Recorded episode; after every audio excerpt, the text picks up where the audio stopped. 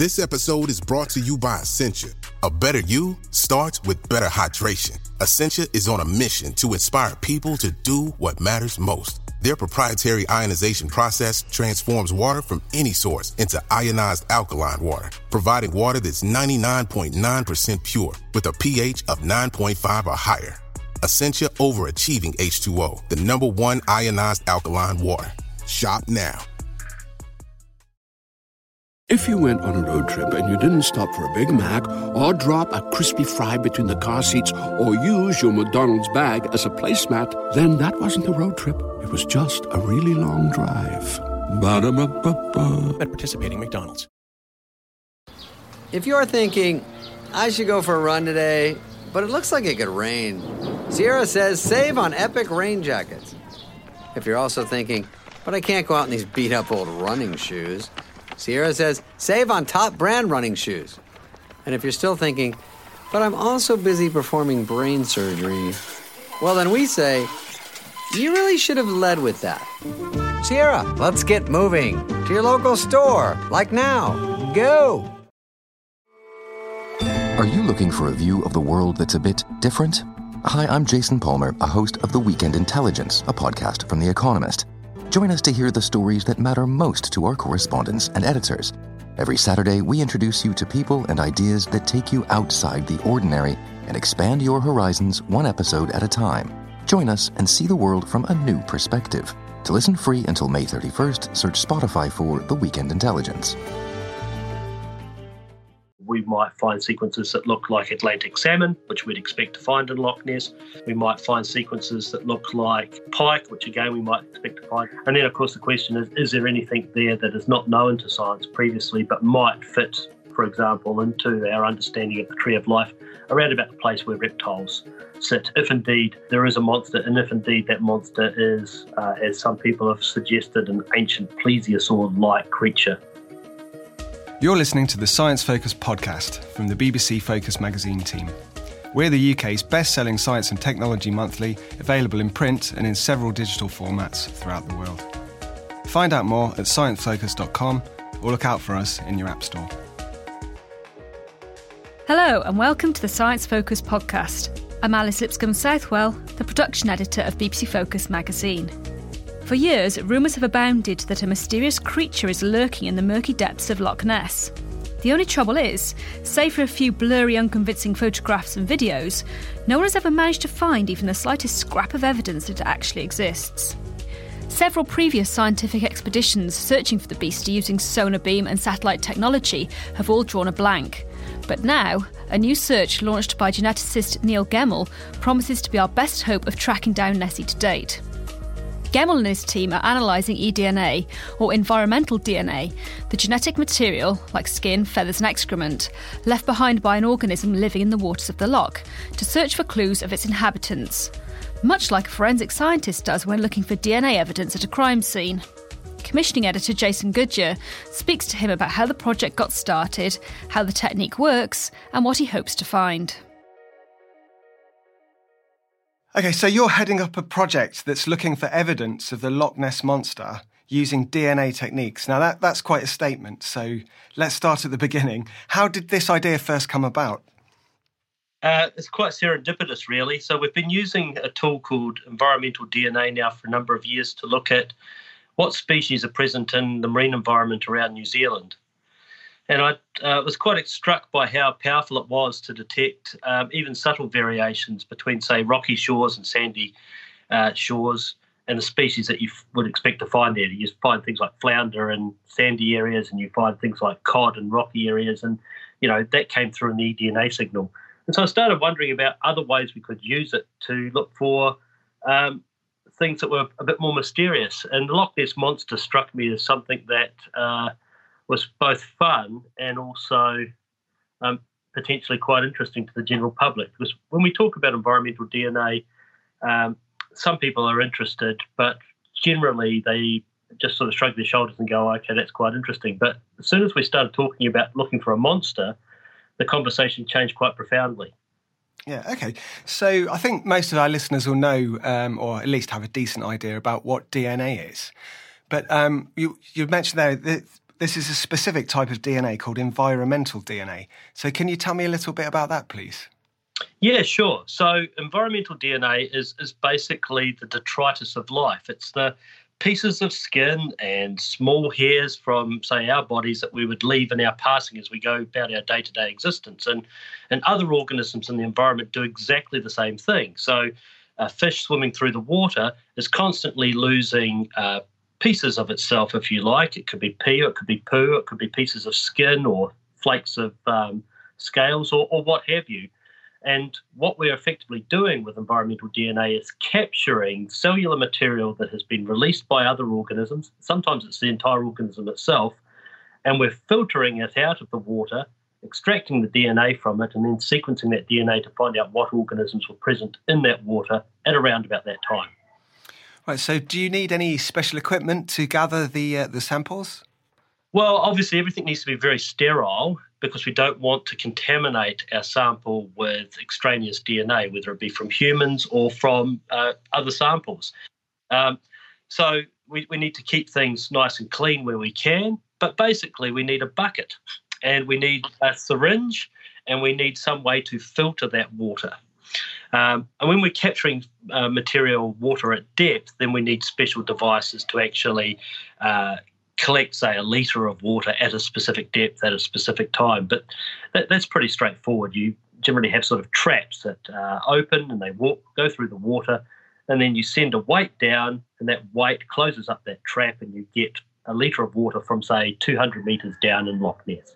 Okay, so once you've got the, the sample, I assume you, you take it back to the lab and, uh, and, and analyse it. What goes on during that process? Yeah, so that's actually quite a laborious process, but it's not as nearly as glamorous as hanging out on a boat and you know collecting water samples from you know the UK's biggest uh, body of fresh water.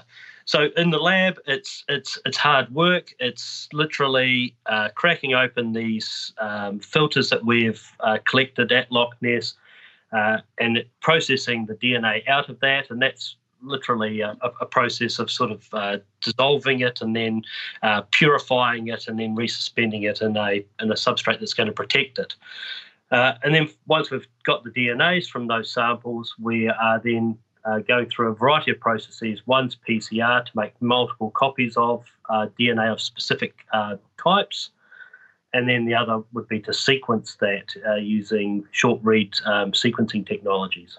Oh, that sounds like uh, quite quite a job. So you mentioned you've got a litre of uh, liquid. Mm-hmm. How do you separate the different species? How do you identify the different species within that fairly small sample of water? Oh, right. So we uh, that happens after we've got the sequence information. So once we've got the sequence information, what we can do is we can uh, look at the DNA sequence that we've obtained and then we can relate that back to international databases to see if there are any sequences that are like the ones that we've found. And so, for example, there is a fairly uh, strong DNA signal that helps us identify whether things are, say, a vertebrate or an invertebrate.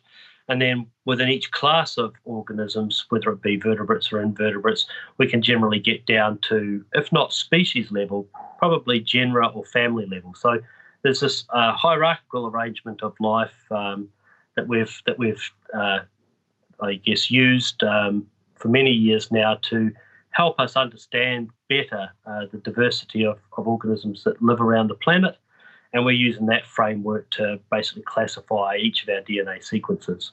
Sure. So it's a, I guess, a little bit like um, forensic DNA that you would see in a in a crime scene or something like that.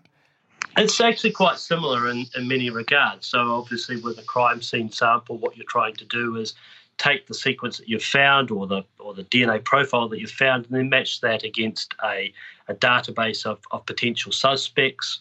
Um, and where you get a match, you say, okay, this could be the person that uh, committed the crime. And in our case, what we're doing is we're matching this against a database of of all the fishes and insects and birds and, and other things that have been sequenced already. And we're just asking, uh, are any of the DNA sequences were found in Loch Ness like those that have been previously described? And and so, for example, we might find sequences that look like Atlantic salmon, which we'd expect to find in Loch Ness. We might find sequences that look like um, pike, which again we might expect to find in Loch Ness. And then, of course, the question is is there anything there that is not known to science previously but might fit for example, into our understanding of the tree of life around about the place where reptiles sit, if, if indeed the, there is a monster, and if indeed that monster is, uh, as some people have suggested, an ancient plesiosaur like creature. So, um, what were the conditions like out on? I know Scotland is, is, isn't exactly famous for its great weather. What was it like um, gathering the samples? It was actually, I, I, had have to say, I had some trepidation about going uh, into the field because we had a two week window, and I thought, okay, I wonder if, if the weather plays nicely, this will go very well. But if it doesn't, it could be terrible. And as it turned out, we had this period of about a month in northern Scotland where the weather was extraordinarily good. Maybe it was even longer than that. But for the two weeks we were there, it was um, it was it was fantastic. The winds uh, was winds were gentle, so the wave action on the loch was low. Uh, the sun shone more often than not, and the temperatures were quite mild. So um, I don't want to make it sound like we had a jolly because we didn't. It was quite hard work, uh, but it was uh, made more pleasant by the fact that the weather uh, was fantastic. Yeah. So you mentioned earlier about um, going down to different depths and so on, and taking them from different environments. What kind of um, samples did you take from the loch? So we we took um, about a litre of water at a time from lots of different parts of the loch. So we took over 250 samples in the end, and these included samples that were taken at the surface of the loch or near the shoreline, and we also took a, a slightly lower number of samples at significant depths around the loch, basically running a transect, so a straight line north and south through Loch Ness. Uh, from say Fort Augustus all the way up to um, Inverness, and and we um, we collected samples at say mostly around uh, 50, 100, and 200 meters depth. And one of the reasons we were interested in doing that was to understand what was living uh, or what, what life is present uh, at depth in Loch Ness because it's the second deepest um, body uh, freshwater body in, in the UK. Um, and nobody had ever looked at eDNA signals at such depth. We weren't sure what species we might find there.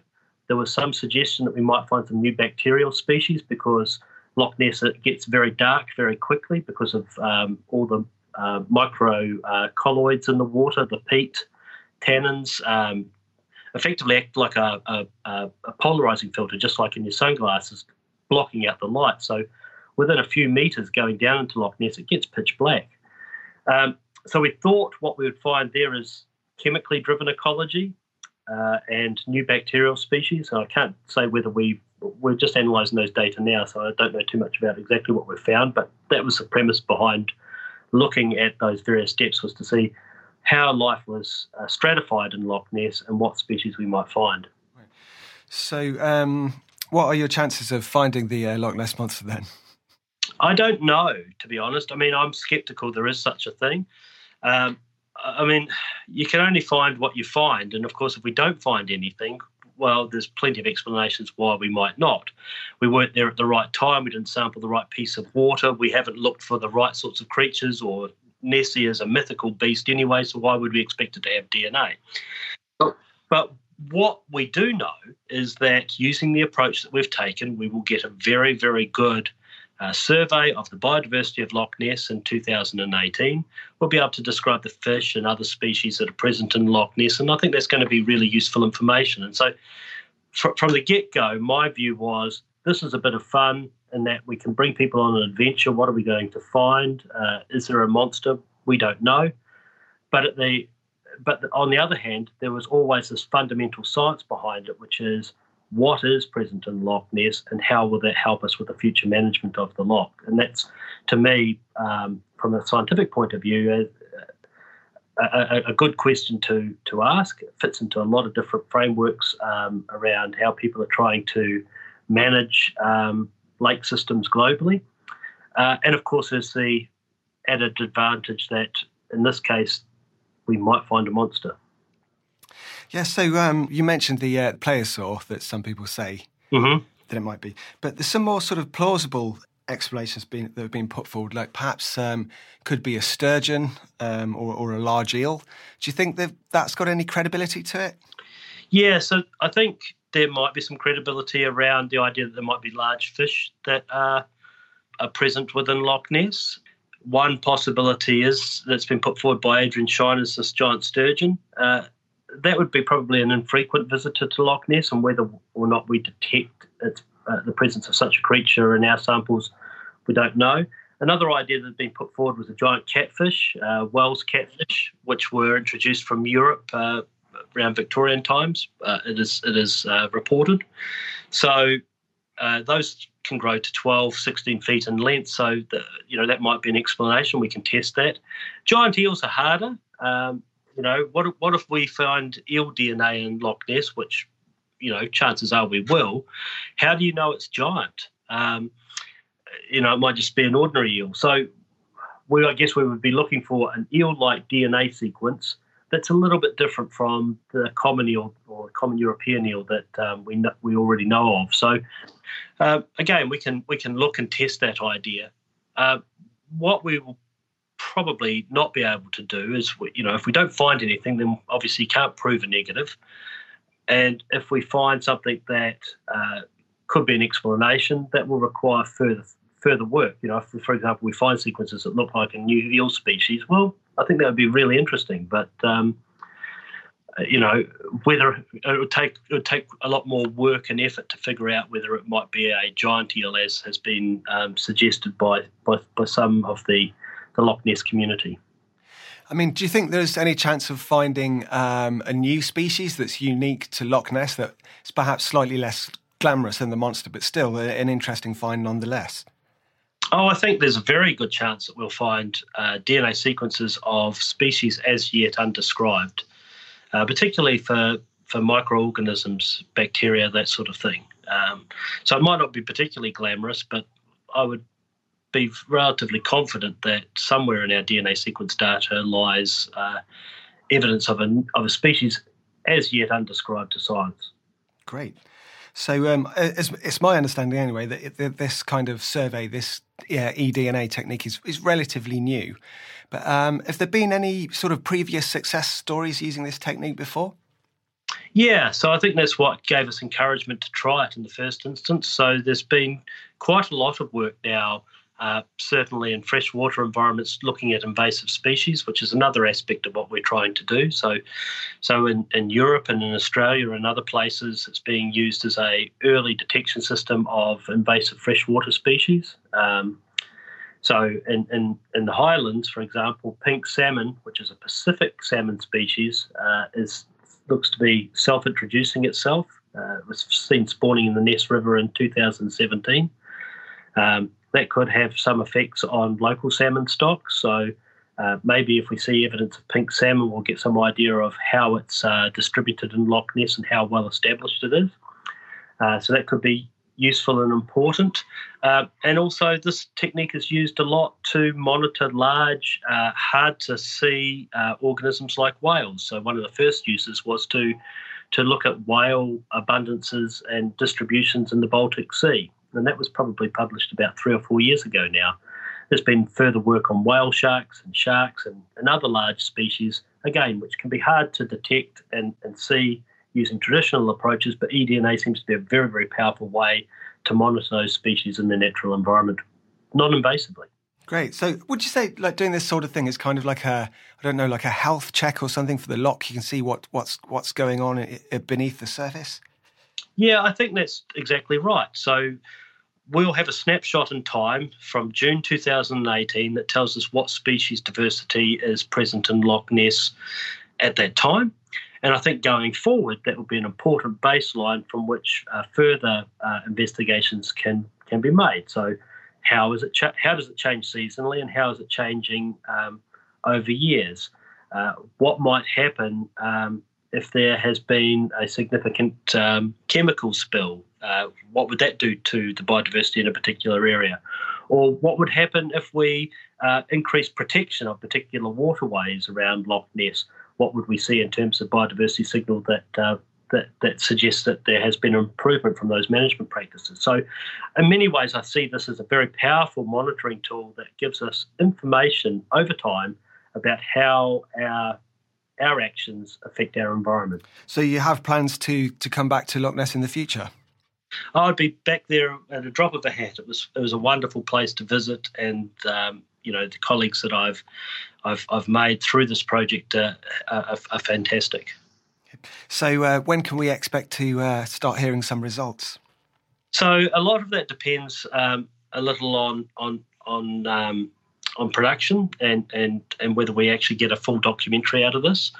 Uh, so, we're still talking about that. Um, we would expect to have the science by early next year, and uh, if everything goes to plan, then I guess um, if, if we don't have a production deal, then everyone will hear about it probably relative, relatively soon after that. And if we do, then it might take a few months before we have something in the can. And obviously, the documentary would screen before uh, we would make a public announcement about the results. Great. Well, yeah, I'll definitely uh, be looking out for that then. Um, thanks very much for taking the time to speak to us and uh, good luck with the project. No, thanks very much. It's been lovely talking with you. That was Neil Gemmell talking about environmental DNA and the search for the Loch Ness Monster. Thank you for listening to the Science Focus podcast. In our December issue, which is on sale now, we take a look at the Mars InSight mission, which will soon be arriving at the Red Planet. It'll be drilling deep beneath its soil to find out its secrets. We also investigate the Gateway Space Station, which is currently under development. And of course, there's much, much more inside. Thank you for listening to the Science Focus podcast from the BBC Focus magazine team. We're the UK's best selling science and technology monthly, available in print and in several digital formats throughout the world. Find out more at sciencefocus.com or look out for us in your App Store.